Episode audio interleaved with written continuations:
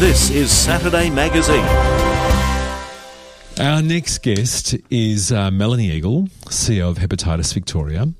Um, we asked Melanie to come in and talk to us about a campaign that they launched on Zero Discrimination Day called Stop Stigma. Good morning, Melanie. Morning, Tess. Great And to have you in the studio.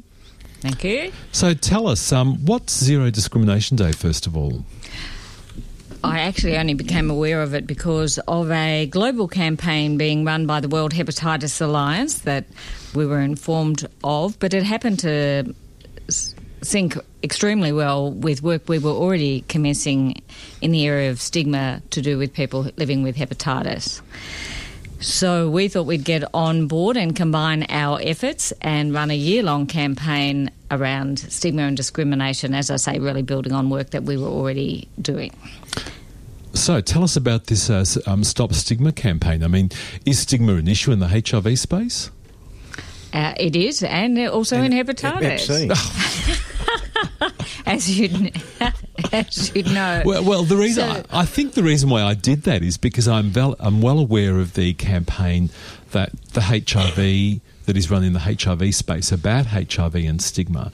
So, in a sense, what you're doing is extrapolating from that, and you've looked at some of the issues around hepatitis. That's right. So we're very lucky to be able to have that breadth of, uh, I guess, experience and history to be able to draw from. Uh, HIV, well, the gay community generally has campaigned so well on stigma and changed the landscape, obviously, and it's been a terrific time recently to reflect on what's been achieved with the 40 year celebration of you know, Mardi Gras. So campaigns just on multiple levels to allow you to be, you know, out loud and proud in the gay community, but also then in relation to a specific health condition, HIV.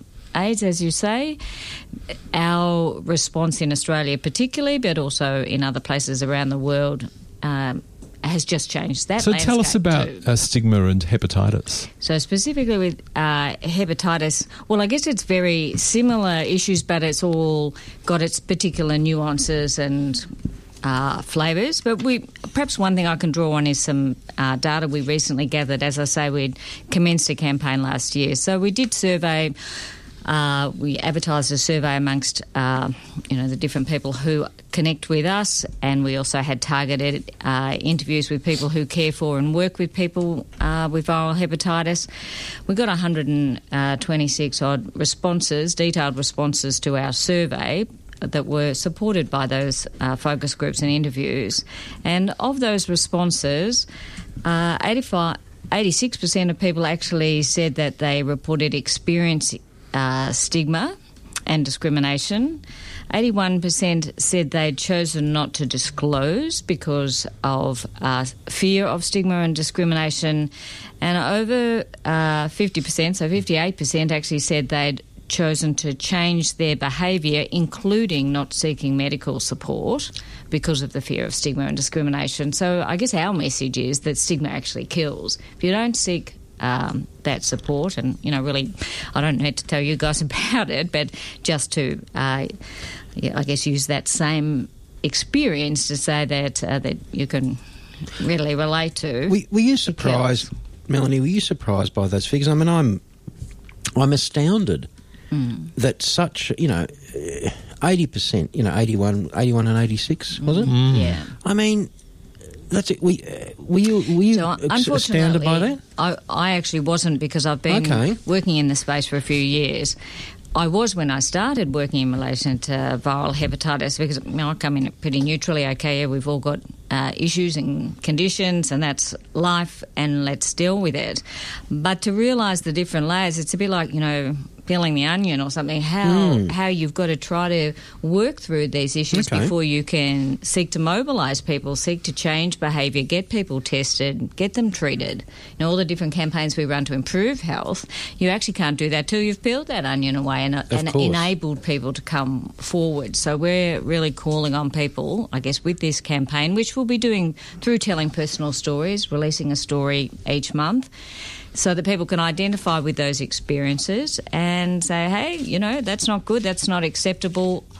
Let's change our behaviour both as individuals. Let's be prepared to be out loud and proud, but also uh, as health professionals or family members, you know, connecting with Yeah. those living with viral hepatitis lets people.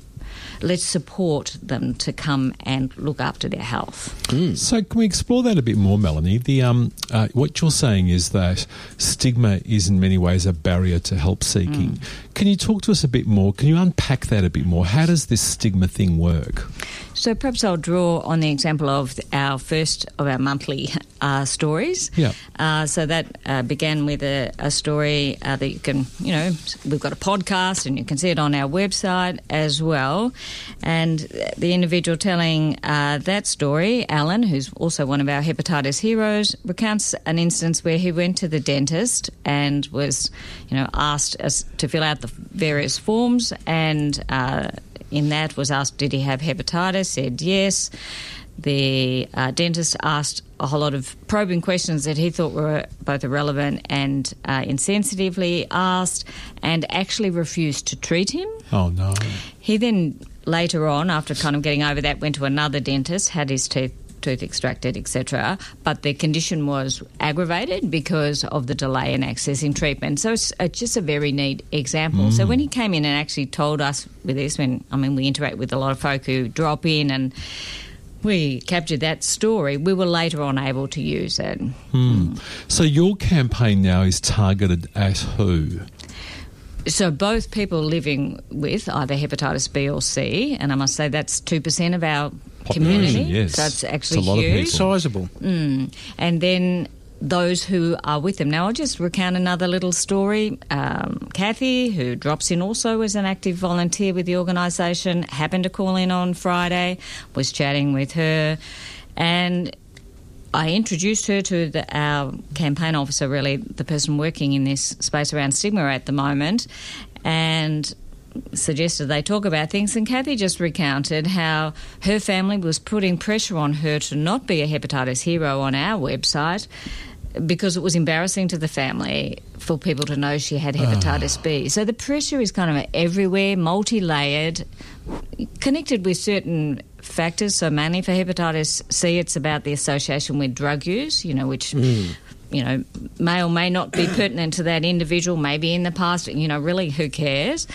And for others, others, you know, for a lot of CALD communities, it might be about fear of transmission, even fear about let's not share eating utensils, hmm. which has actually got nothing to do with transmission, but is a fear. Hmm. But also, it's just image, reputation. You're not marriageable in many countries. You'll get sacked, etc. And, hmm. and some of these serious discriminatory responses are actually brought to with people to where they are in Melbourne. So let's go back to the campaign again. Uh-huh. You said that a lot of the campaign will focus on storytelling.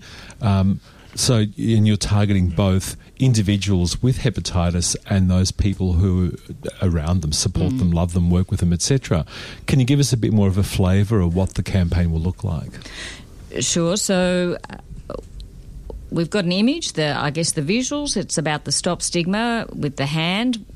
Um, this is not a, a new image. It's been used in other campaigns. That's right, but it's the one that's using being used globally, and, and we're using it. We've got actually our staff spontaneously putting up their hands on a little video, starting off the campaign on the first of March. It, it began, and then we'll do these monthly stories to give depth and flavour to different types of experiences that uh, we hope to challenge. Sounds great. So you're using social media platforms, traditional media platforms. E bulletins, our latest edition of Good Liver, our magazine.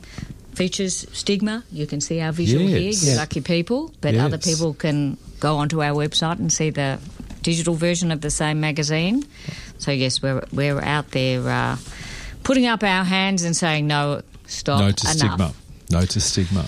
I've got to admit, I'm surprised that you know that there has to be a campaign. I'm I am surprised that people would would think this way, but they do, don't they? Yes, So, and so now we're given that, uh, having understood that very sad circumstance, we've got to address it. yeah. Yeah. So when people want to find information on the campaign, uh, the website. Org.au. Cool. You had to look that up, Melanie. I'm thinking, thinking. and if people want information about hepatitis or where they can get support or services, how can they do that? Again, I think it's, you know, just go Google or whatever, Yeah. Hepatitis Victoria, and we've got a, a depth of uh, resources and information and facts and people you can speak to. We've got a, you know, uh, everyday phone line you can drop in, anything. It's good. Thank you, Melanie. Melanie Eagle, CEO of Hepatitis Victoria. Thank you for coming in into the studio this morning and talking to us about your recently launched campaign, Stop Stigma, um, uh, which was launched on the Zero Discrimination Day, uh, trying to prevent stigma associated with hepatitis. Good thing. Thank you. Saturday Magazine on Joy 94.9, proudly sponsored by Virgin Australia. Visit virginaustralia.com.